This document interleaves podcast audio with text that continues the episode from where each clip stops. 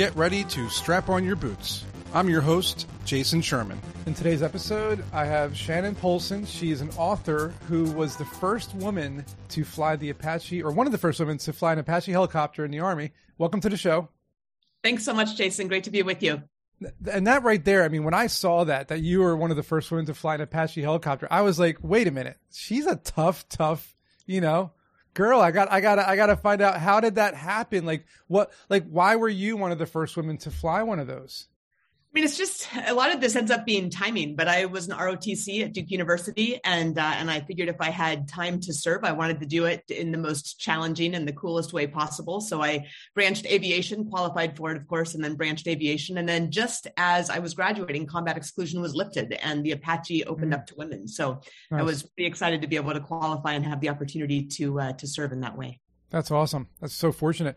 And in, in this episode, we're going to talk about how to use the grit factor in a changing world. And you wrote a book called The Grit Factor that has to do with courage, resilience, and leadership in the most male dominated organization in the world. Now, why do you say, I guess you're talking about the army, right?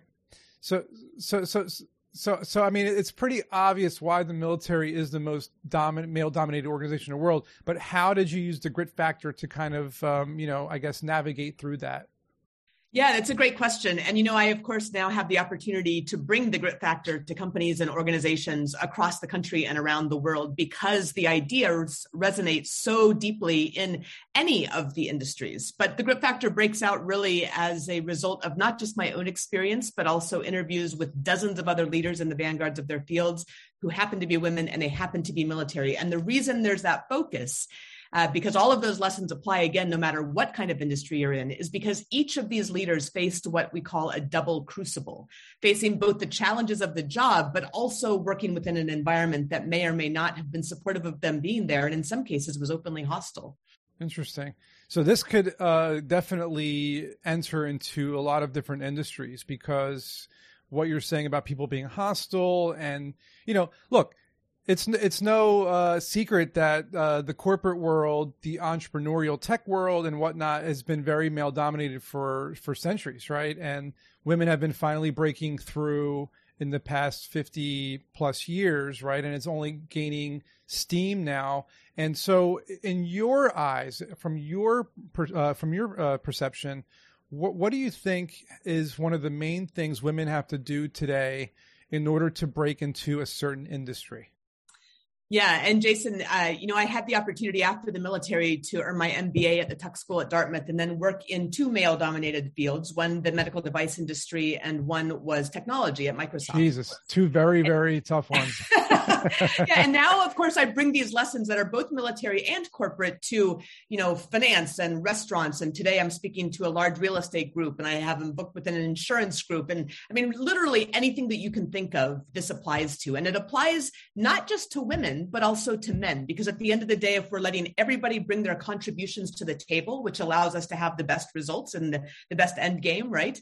Uh, then, then both men and women have to be involved in this. But from the female perspective, uh, it really is not that dissimilar from the male perspective, in that we really look at starting with the commit phase, which is owning our past, our story, and our core purpose doing the work then for the second part of the grit triad, which is learning, that's deep engagement in the present, building your team, being an active listener, and building the mindset for success, for grit, and for resilience that builds that grit and resilience, scientifically proven to be possible to do.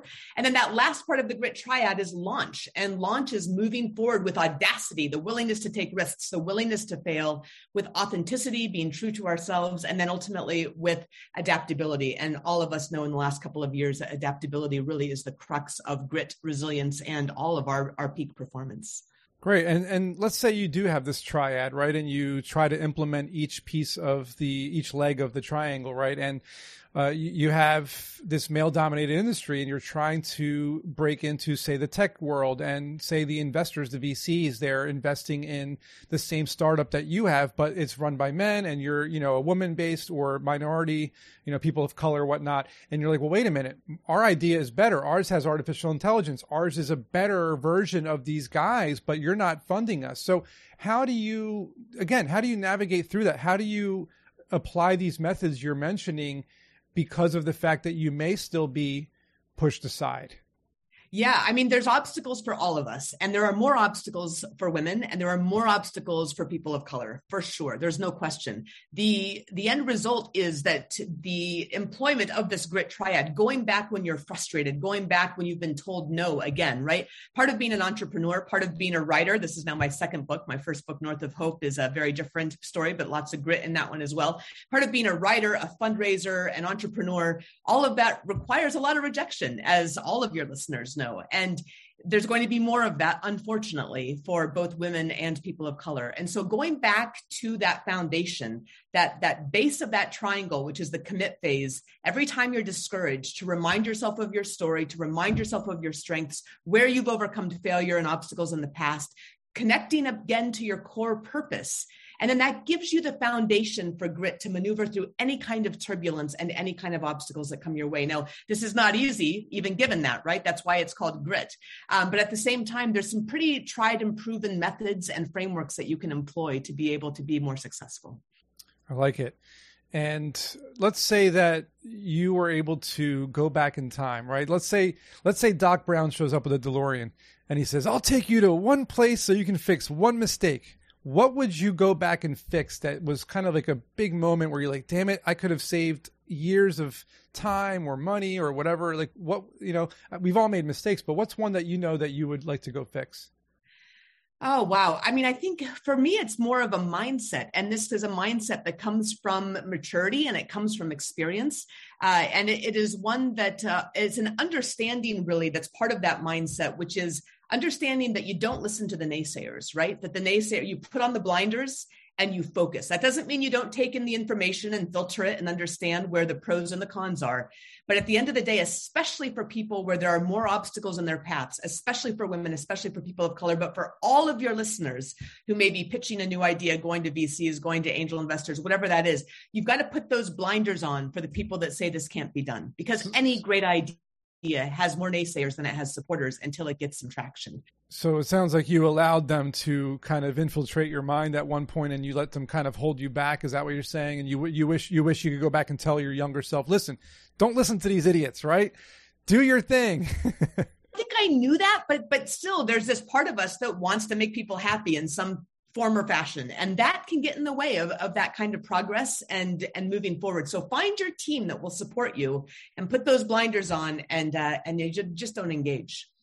I love it. And one last thing I wanted to ask you is if you could reach out to entrepreneurs out there, women, people of color, minorities, anybody who is doesn't have some sort of privilege and they they have it a little tougher, right, to to break through the industry what would you say to them as a piece of advice as how they can be the best version of themselves or how they can succeed in business how they can start that new that new venture? What what should they do the first thing, Jason, I mean, truly, I wrote the grit factor for those people. So for every single one of your listeners, I really do hope you'll pick it up. It's Harvard Business Review Press. It's just get coming up on its first birthday. And it's really excellent because it goes from the story into the concept, into the tactical takeaways. And that's really meant specifically for that kind of employment.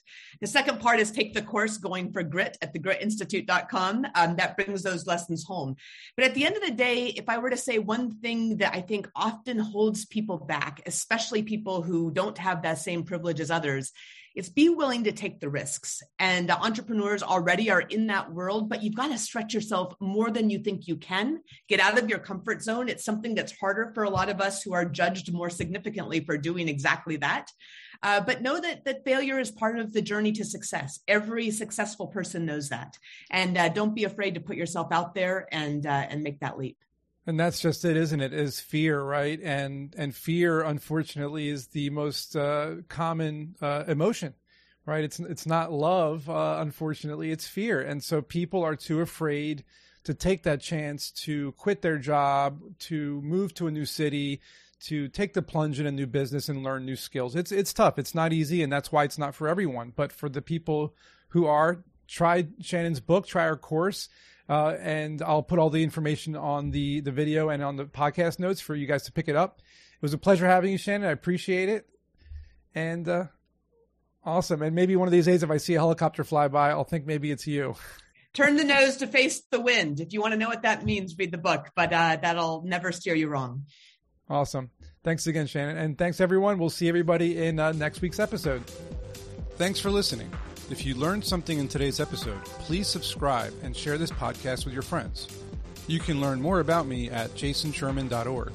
Don't forget to pick up a copy of my book, also called Strap on Your Boots, on Amazon. And if you want to dive even deeper into the world of entrepreneurship, I suggest you sign up for my course called Startup Essentials on udemy.com. Also, you can support this podcast by leaving me a positive review and also by visiting patreon.com slash straponyourboots to become a member and get bonus material. See you in next week's episode.